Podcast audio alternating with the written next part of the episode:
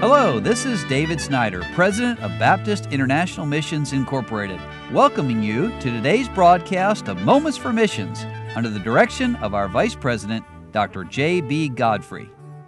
Well, Harold and Bridget Holbrook are BIMI missionaries emeritus serving Christ in Ghana, West Africa. Well, you say, Brother Godfrey, what is a missionary emeritus? Well, emeritus missionaries is one who's retired with honor. But being retired for the missionary doesn't mean they stop ministry, and the Holbrooks are involved in many ministries still in the country of Ghana. In fact, they say, We bring you hearty greetings from sunny, rainy Accra, Ghana, in West Africa. Although we are now designated as missionaries emeritus, we're thankful to all of our dear friends and supporters who have continued to be helpers in prayer and financial support. Earlier this year, we traveled to Nyanza in the Bono East region, an eight hour journey to visit one of our national pastors whom our church in Accra supports. We soon found that Pastor Fred Gonson, the pastor of the Repentance Baptist Church in, in Koranza, Akuma, was sick and crippled by stroke. Because he did not have an assistant pastor, church attendance was dwindling and the regular midweek prayer meeting had ceased functioning. My wife and I spent the next three months in that church preaching the gospel, teaching the Word of God. Before we left, church attendance had improved and the Thursday evening prayer service had been restored. And then we also helped Pastor Gonson in taking him once every week to the regional hospital 18 miles away in Techiman for physiotherapy. Before we left, Pastor Gonson had much improved and, with the help of crutches, was limping on both feet.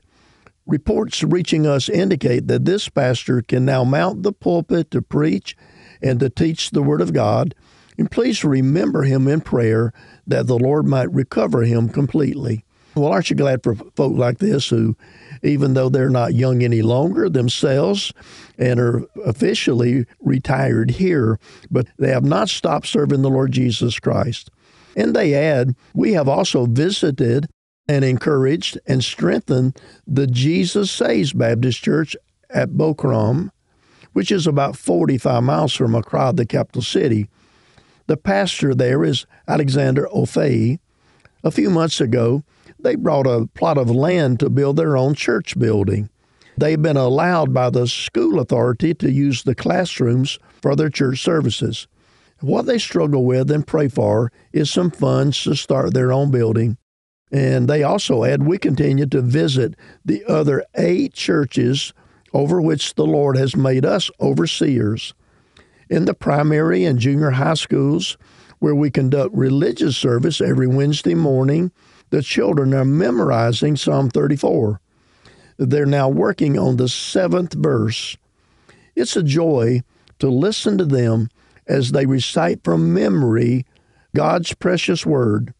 Pray that all these children will be saved as we make plain to them the way of salvation through faith in the Lord Jesus Christ. Well, I wanted to share this letter with you, especially today, just to remind you, maybe to inform you, you might not have thought about what does a missionary do when they retire or become emeritus. And at BIMI, emeritus means they've served at least 25 years faithfully on the field. And this fine couple have done that in many more years.